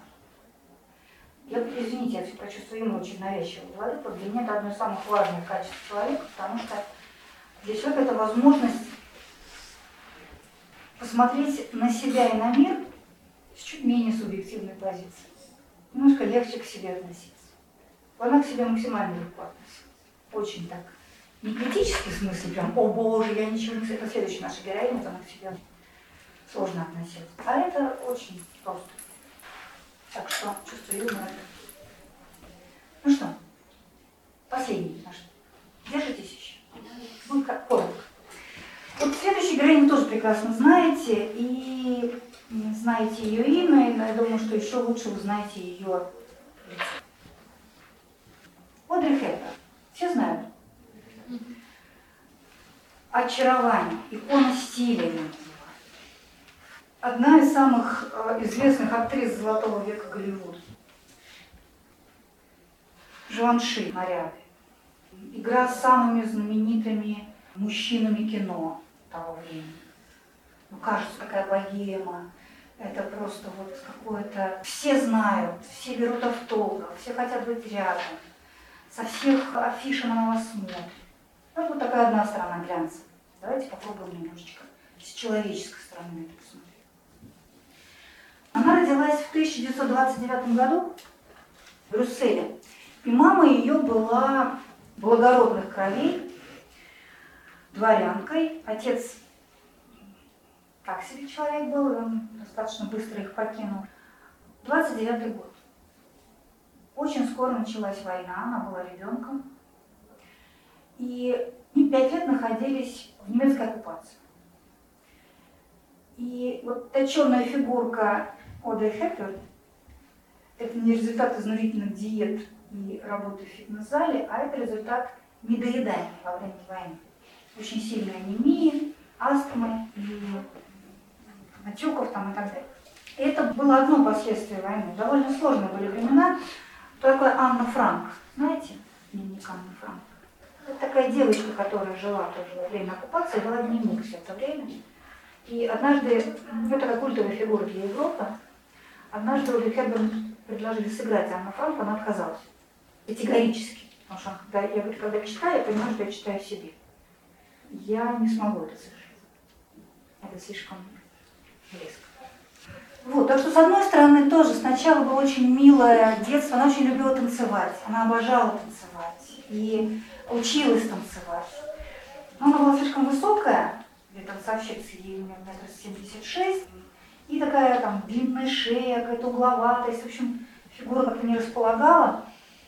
Ну, потом выяснилось, что способностей у нее особых ну, не выдающиеся способности. Хотя в свое время мать просто поставила все на карту, и они уехали из э, Нидерландов в Лондон, именно чтобы она училась танцу. А выяснилось, что способности очень. Но в этот момент ее увидели, продюсеры сначала предложили в одном сыграть в каком-то ревью, потом мюзикл, потом ей предложили первый фильм, и так далее, и так далее, и так далее, и так далее. И постепенно, ну постепенно, очень быстро она стала очень известной. Она один из 16 людей в мире, которые имеют сразу 4 премии. И Оскара, и Грэмми, и Тони, и Эмми. Причем интересно, что Грэмми она получила уже после смерти за запись, за звукозаписи сказок детских, которые она читала. В общем, слава, успех, съемки в самых разных странах с лучшими режиссерами, с лучшими актерами. Но она все это время оставалась человеком, иногда считала, что она капризничает, потому что она требовала снова и снова повторять дубли, она требовала самый лучший макияж, самые лучшие костюмы. И вот тот самый Юбер Живанши, с которым в сотрудничестве она вот всю жизнь прожила, вот он появился именно поэтому. Ей хотелось самого лучшего, потому что она очень, она очень стеснялась. Ей все казалось, что какая-то ошибка произошла, что она не может быть вот этой вот звездой, потому что она совершенно для этого не годится. Ну куда я, вот какая, как спичка, ручки, палочки, шея не такая, плечи не такие, бюста вообще никакого нет. В общем, она ужасно, даже не то, что комплексовала по поводу внешности, кто из нас, о боже мой, не комплексовал по поводу своей внешности? Нет. Она просто действительно была убеждена в том, что но она не заслуживает того, тех возможностей судьбы, которые ей представляют. И чтобы им соответствовать, она от себя требовала максимум. Эта прославленная актриса, она была просто сама дисциплинированность. Всегда выученный текст. Столько дублей, сколько нужно.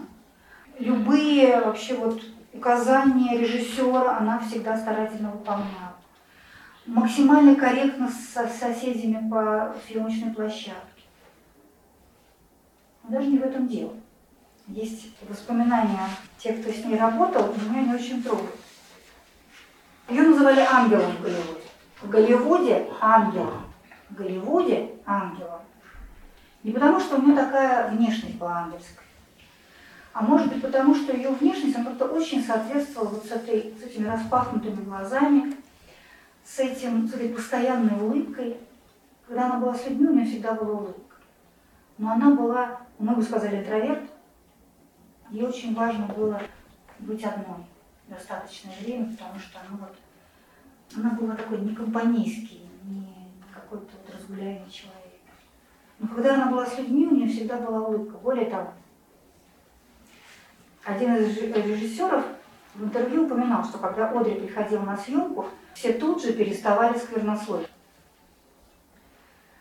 Вы чувствовали, что невольно пропускаете слова через какой-то мысленный фильтр? То есть ее присутствие, одно ее присутствие, что-то такое делало с людьми. Один человек в момент знакомства сказал, что если Одри не станет, то в Голливуде некому будет играть ангел.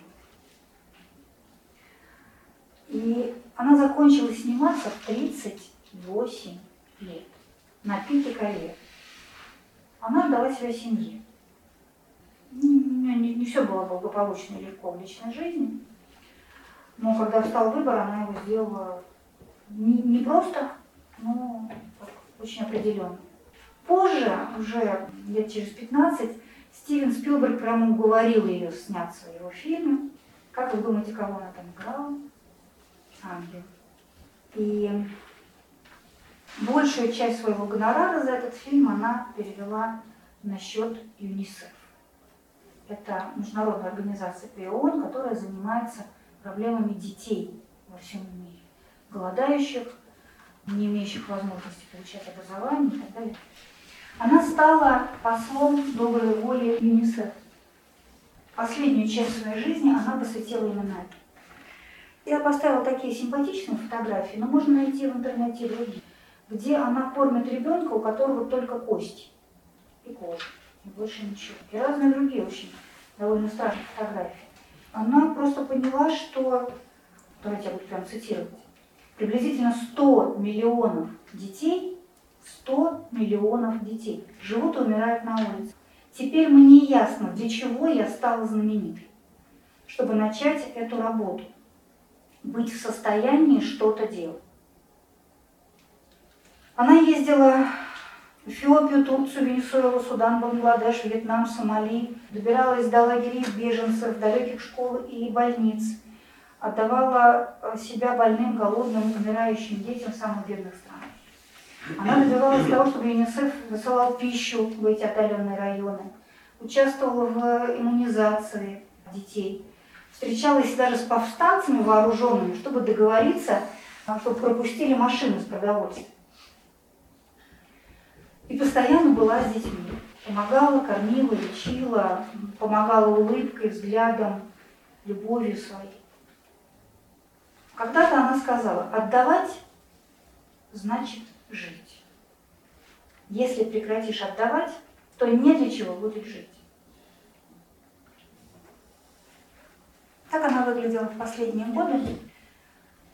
Мне кажется, что вот этот ее портрет, он такой слегка, не очень много морщин. Ну, как вам кажется? Ну, может быть, это субъективно очень. Когда она была красивее? В молодости юности или вот сейчас? Правда? Помимо естественной красоты, вот эта сияющая любовь, которая излучается ей. Мне кажется, что это такая лучшая, лучшая памятка дамам. Не, не, ну, понимаете, да, чем я говорю? Не будем Последние ее слова, когда она умирала, она умерла довольно рано, 63 года. Ну, я говорила, у нее очень было в этом смысле тяжелое детство и не очень хорошее, наверное, выражение здоровья. Несмотря на это, все вот эти Эфиопии, Сомали и прочее. Она сказала, что такое загадочное и сложно понять, что это. Она сказала так, они ждут меня, ангелы, они ждут меня, чтобы работать на земле. Но для нее, ей эти слова очень подходят. Вот последняя наша героиня на сегодня. Уже близкий да, к нам исторический персонаж, человек, которого мы много раз видели в кино, максимально грациозный, естественный, изучающий безмятежную радость и улыбку.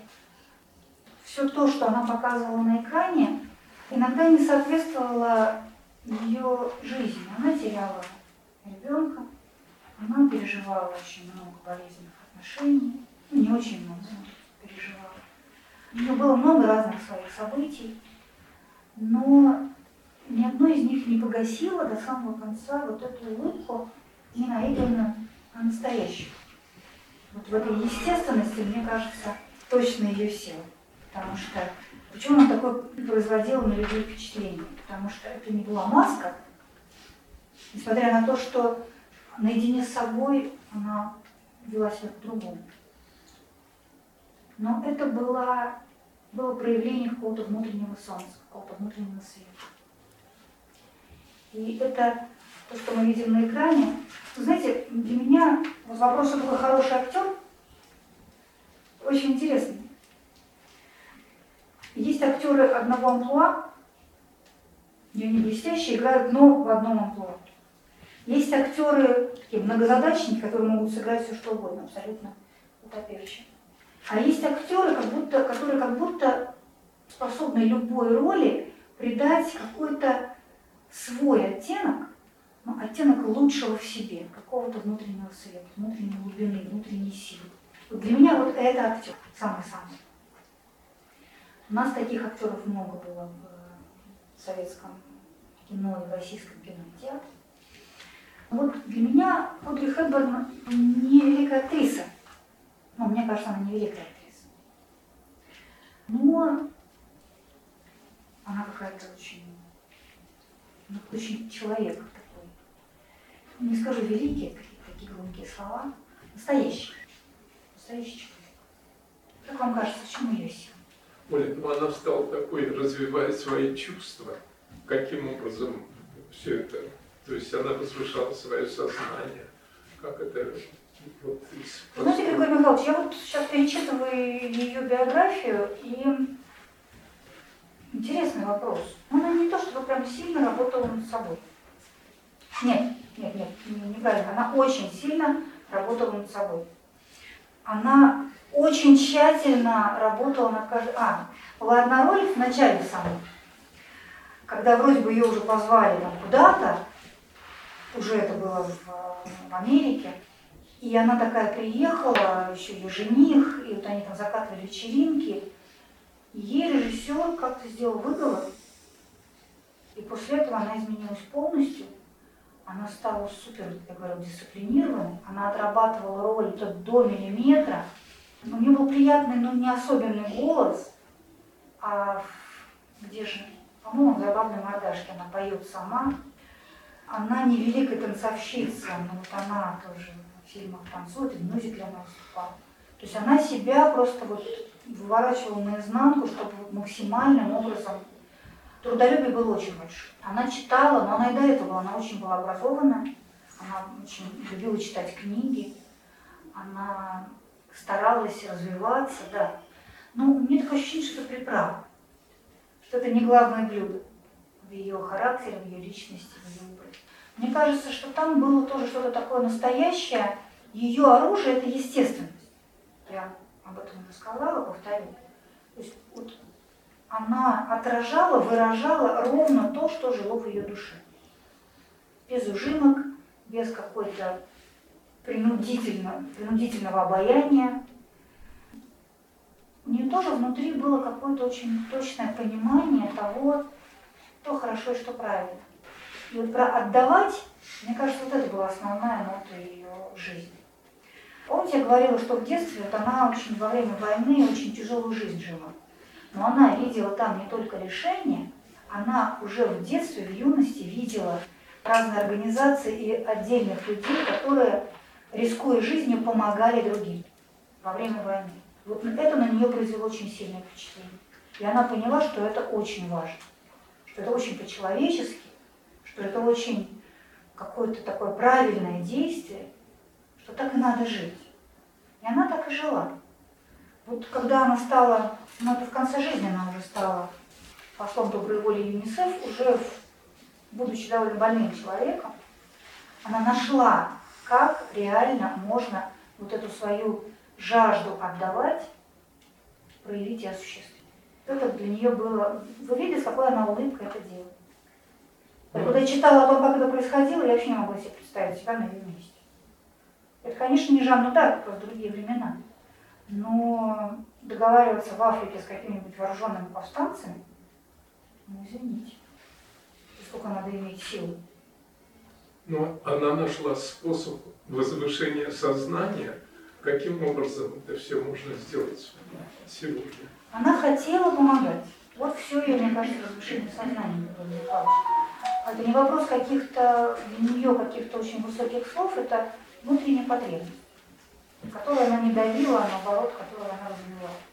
Мне кажется. И вот эта вот самоотдача и забота о других, и вот эта вот максимальная естественность и тоже внутренняя чистота, она не была безупречным человеком. Она была человек нормальным, с достоинством и с недостатком. Не нужно никого идеализировать. У нас у всех есть достоинства и недостатки. Но на нее во многом можно смотреть как на пример настоящего человека. Ну, я так на нее смотрю. За вас уже сделала вывод. Простите. Видеть вот действительно вот эту боль, лишение, это очень сложно. Своими глазами Да. тоже не представляю. Да. Оля, я извиняюсь, вот я приду к своей жене и скажу, ты не Жанна де Арк, не царица Тамара. Значит, А зачем же вы так требуете говорить? я просто хочу из этой лекции взять то, что я могу донести новое для Давайте, общения, давайте мы да- да, попробуем для общения вместе. своей женой с близкими. Не просто, как сказать, знать об этом, какие они хорошие, как они добивались любви, как игнорировали темный быт, который нас часто окружает и портит отношения. Каким образом они стали такими. Ну, Бог ведет каждого из нас к цели. Но быть выдающимся человеком – это человек, который несет знамя идеала какого-то, откуда это все берется. Не от родителей. Ну, Давайте мы вспомним, вспомним нашу с вами тему. Мы пытались понять, в чем сила женщин. Но не абстрактно, теоретически, а вот на примере конкретных людей. Они очень разные. Специально постаралась сделать так, чтобы были из разных времен, из разных сословий, из разных жизненных обстоятельств, из разных профессий, если так можно выразиться. А Женя Дарка, царица Тамара. Они сильные, да? Или нет? Можно их назвать сильными женщинами? Да, можно. А в чем их сила? Вот если попробовать суммировать. Умение в жизненных обстоятельствах сохранять ту самую силу. Немножко такой парадоксальное высказывание. А в чем их сила? В умении сохранять силу. Да. В умении что? Оставаться человеком. Оставаться человеком. Может быть, быть Чистота, жертвенность. Чистота, мне кажется, вот чистота и жертвенность у всех. То есть, То есть потому что, может быть, кому-то что-то нравилось, кому-то что-то не нравилось, но ты царица, ты отвечаешь за государство.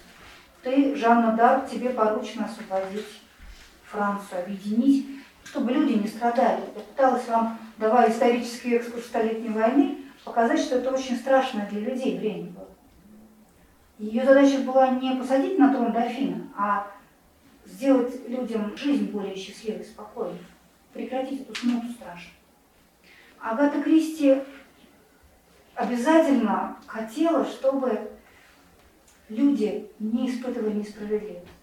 И в жизни, и в романах. И Одри Хепберн понятно. Что, какое, какие у них были свои желания, наверняка были. Ну, наверняка были, но все же живые люди, мы об этом не знаем.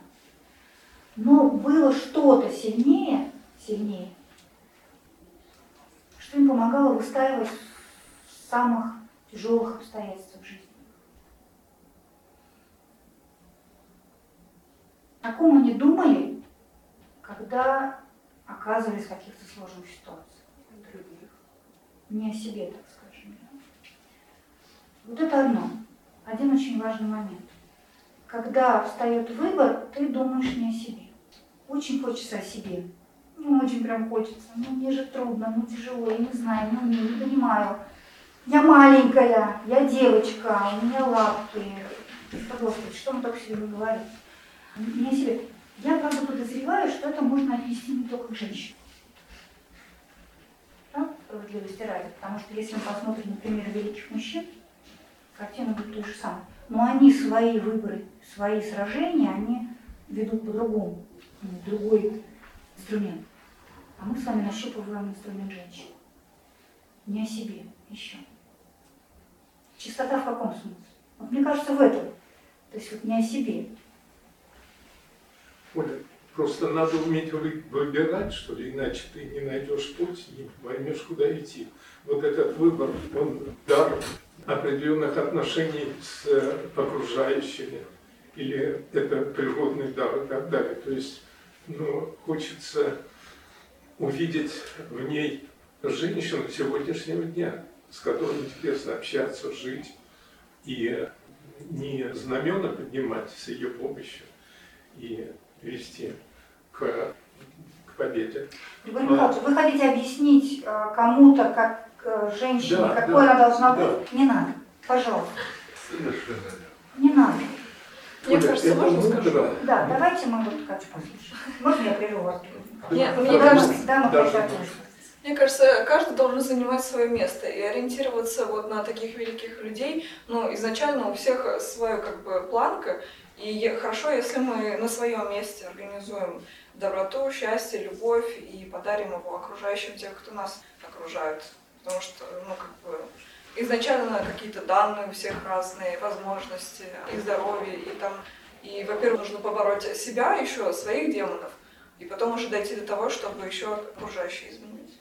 Я, правда, как подозреваю, что мы со своими демонами будем бороться столько, сколько живем. И если мы будем дожидаться, пока мы поборем... Не, ну и не то, что я говорю, ну помимо чтобы, этого, да? у каждого-то свои. У меня подоз- подозрение, что когда тебе дорого, дорога вот эта забота о других людях, то ты, стремясь заботиться о них, забываешь об этих, они перестают иметь силу, эти мои демоны. Вот в этом секрете. Развивать сильную, качество и сильную сторону себя. В этом, мне кажется, один из секретов. Ну вот, не знаю, согласитесь вы мне со мной или нет, я вот размышляла, что же их э, объединяет. Мы взяли самых великих. Мы просто про, невеликих не знаем. У них не оставлены никакие записи. Их было много, их есть много. И, и думаю, что каждый здесь присутствующих такой же выдающийся человек. Просто эту борьбу ее не видно часто, да, как правило, не видно, но мы ее ведем. Есть одно оружие, которое дает эту силу. Я сделала для себя такое. И оружие очень простое и очень сложное. Оно называется любовь. У нас это слово такая разменная монета. Что мы только любовью не называем. И очень часто мы сводим к взаимоотношениям двух людей. Я не про это. Включаю взаимоотношения. Любовь к своей стране, к народу. Любовь к близким людям. Любовь к тем, кто несправедливо страдает. Любовь тем, кому нужна помощь. Вот насколько хватает радиации сердца, может быть, как Катя совершенно справедливо сказала, это люди, которые рядом, вот здесь. Протяни руку, они, они есть, рядом с нами нуждаются в помощи. Просто я, например, про себя, давайте я про вас не буду, ни про кого-нибудь, буду про себя. Ну, по крайней мере, могу по себе судить. А вас я не могу. Иногда во мне что-то стремится помогать и делать что-то, но думаю, ну, поздновато. Уже, как знаете, утром. Или не очень хорошо себя чувствую. Или, ну, возможности нет. Вот если бы были возможности, или я не понимаю, я не знаю, как это сделать. Объясните мне кто-нибудь. То есть Мы очень часто упираемся в какие-то вещи, которые, ну, я упираюсь в какие-то вещи, которые для меня становятся такой, извините, отмазкой. Почему я не буду героем сегодня? Завтра. Через неделю. Когда это все закончится. Да? Тогда, ну да, конечно. А сегодня что я могу? Да что я могу-то, Господи, я же обычный человек. Вспоминайте, Жанну так. От нас никто не требует, не знаю, вдруг кто-нибудь от вас требует, того, что требовали от Жанны Дарк. Никто и не потребует никогда чего-то такого, для чего нам не предназначено. Но для чего-то мы предназначены. Я вот эту красивую картинку поставила не просто как красивую картинку. Я очень бы хотела, чтобы мы ушли с этим образом. Знаете, что это такое? Что за цветок? Откуда он растет? Из грязи, из ила, из самого тлиского мерзкого противного. Как он растет? Пробиваясь через толщу воды, иногда довольно большую, куда? К солнцу, к свету, к прекрасному, к идеалу, к доброте, к свету и теплу. Знаете, как Платон говорил, Вадим очень любит цитировать Платона. Если вы хотите получить представление о, о божестве, об идеале, смотрите на солнце. Вот лучший образ божества. К свету и теплу. И вот вся эта красота, которую скрывает в себе бутон лотоса, как каждая, как каждый человек, как каждая женщина в себе скрывает эти невероятные потенциалы любви и доброты, они раскрываются, отвечая на свет и тепло солнца. И через какую только грязь внутреннюю и внешнюю не приходится проходить. Через какие-то свои заморочки, через страшные события вокруг, через э, какие-то сложности, непонятности экономические, социальные, политические, вокруг какая-то там дрязги, что-то с работой, в семье, ребенок с мужем. Господи Боже. Через все вот это к солнцу и свету, благодаря вот этой любви к солнцу, потому что несет солнце, не для себя. Раскрывается не для себя этот цветок. Ну, я вам по секрету скажу, не для того, чтобы мы него любовались. Но мы любуемся. И это тепло и свет солнца передается нам через этот цветок. Вот даже сердцевинка, видите, какая солнечная. Через все перипетии жизни с внутренним светом, раскрываясь навстречу людям. Делай, что можем. Можем улыбнуться, а не уходить в свои мысли. Улыбнуться. Налить чаю, вместо того, чтобы сидеть и размышлять, о боже, наверное, все-таки туалетной бумаги надо больше. Чаю. Поддаться на эмоции чьи-то и начать тоже очень справедливо. Немножечко себя утихомирить, не вестись на эти эмоциональные провокации. Непонятно, а, -а, -а паника. Утихомирить эту панику, ну непонятно, да, давай вот сделаем то, что понятно. Когда нас позовут, как Жанну Дарк, мы услышим и пойдем, когда позовут. А наша жизнь, она простая и красивая в этой своей простоте. Она состоит из забот каждого дня. И это любовь, которую через мудрость, через чистоту, через э, отзывчивость и самопожертвование, через стремление помогать и заботу проявляют все эти вам. Также проявляют и нам. Я оставлю многоточие. Я не знаю, правильный ли это ответ на этот вопрос, и есть ли вообще правильный.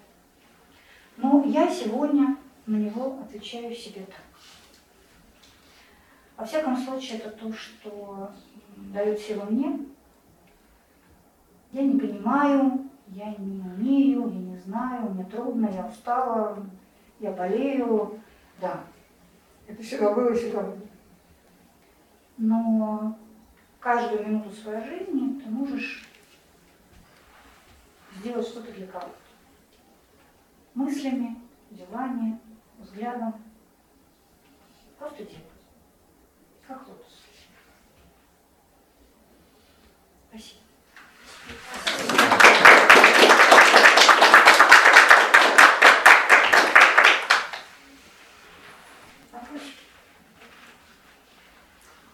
Замечания, пожелания, ваши мысли. Я, пока вы размышляете, хочу сказать, что сейчас это особенно важно. Сейчас это особенно. Прям очень важно. Очень важно. Как тогда научиться себя не растрачивать на тех, кто не принимает?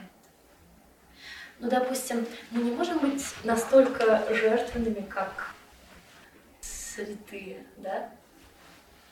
А от нас никто этого не просит. По возможности. Нет, мы должны быть такими, какие мы. Я почему оставила Одри Хепберн? Есть много прекрасных людей. Я как раз, мне кажется, что очень важно, чтобы мы, каждый из нас понимал, что есть сила. Она есть. Не бойтесь растрачивать. Сила для того, чтобы ее тратить. Это очень простая констатация. Сила для того, чтобы ее тратить, использовать. Не чтобы ее копить, не чтобы ее хранить до каких-то лучших времен. Что случается с товарами, которые очень долго лежат? Они уже непригодны к, употреблению. Не, надо ничего бояться. В жизни очень мало вещей, которых стоит бояться. Не бойтесь растрачивать свою доброту, свою любовь. Этого может быть только лучше, хуже нет. Я не про попустительство и лжетерпимость. Я не про это. Ни- Никогда там садятся свои ножки свешивать. Но любовь, взгляд не со стороны, а взгляд очень внимательный и близкий, она дает мудрость. А мудрость это не в смысле знания, а это в смысле внутреннее чувствование как правило. Даже если мы совершим ошибку, не бойтесь рисковать. В доброте, в любви, в заботе. Это та сфера, где это совершенно не страшно.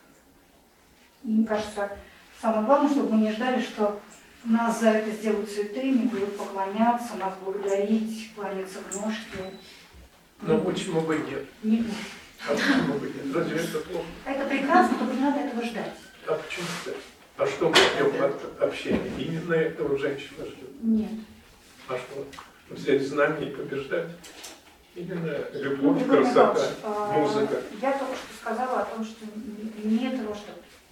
Если мы будем этого ждать, мы себя сделаем очень несчастными. А когда ты это делаешь, потому что это твоя натура, это твой выбор, твой способ существования, то, что ты считаешь правильным, тогда если похвалят, это вообще супер. Если кто-то хороший что-то скажет, замечательно. Но делать себя заложником этого ожидания, это обречь себя на страдания. Не страдайте больше необходимо. Можно еще вопрос? Как пополнять этот источник, если кажется, любовь как источник, если кажется, что он уже на исходе?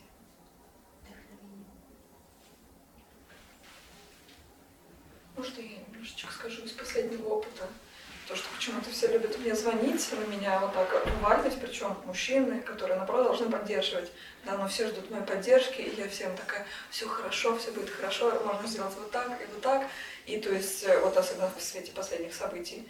И это продолжилось где-то неделю, и вот вчера я почувствовала, что все, у меня уже, я на грани, я просто игнорирую сейчас всех, беру паузу для себя чисто, восполнить свои ресурсы, и потом уже можно опять э, как бы дарить вот какой-то позитив и добро.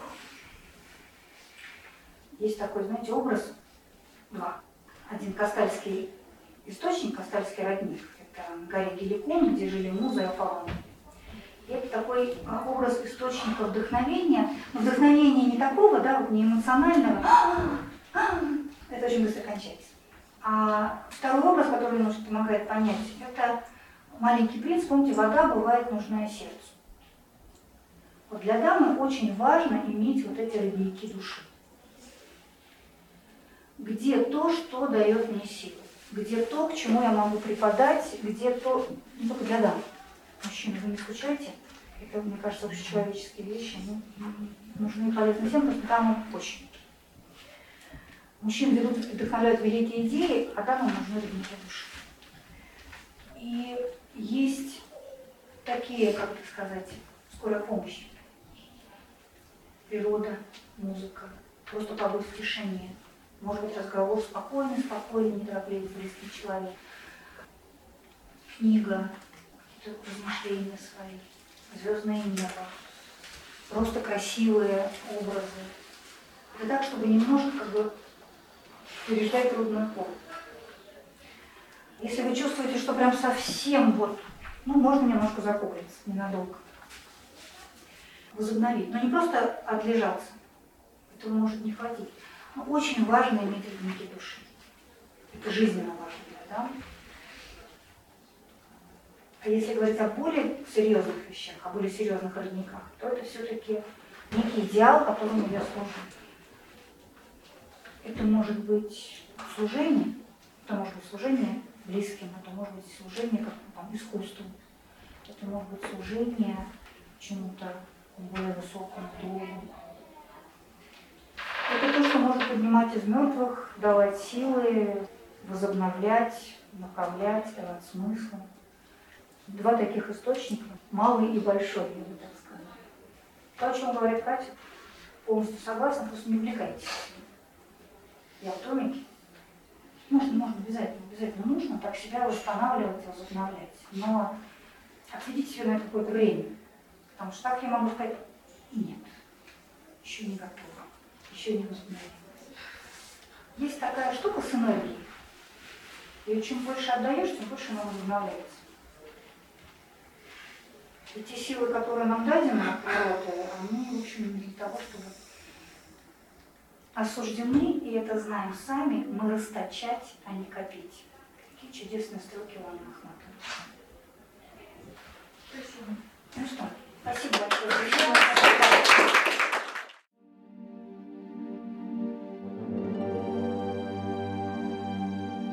Чтобы не пропустить новые материалы на нашем канале, не забудьте, пожалуйста, подписаться на него.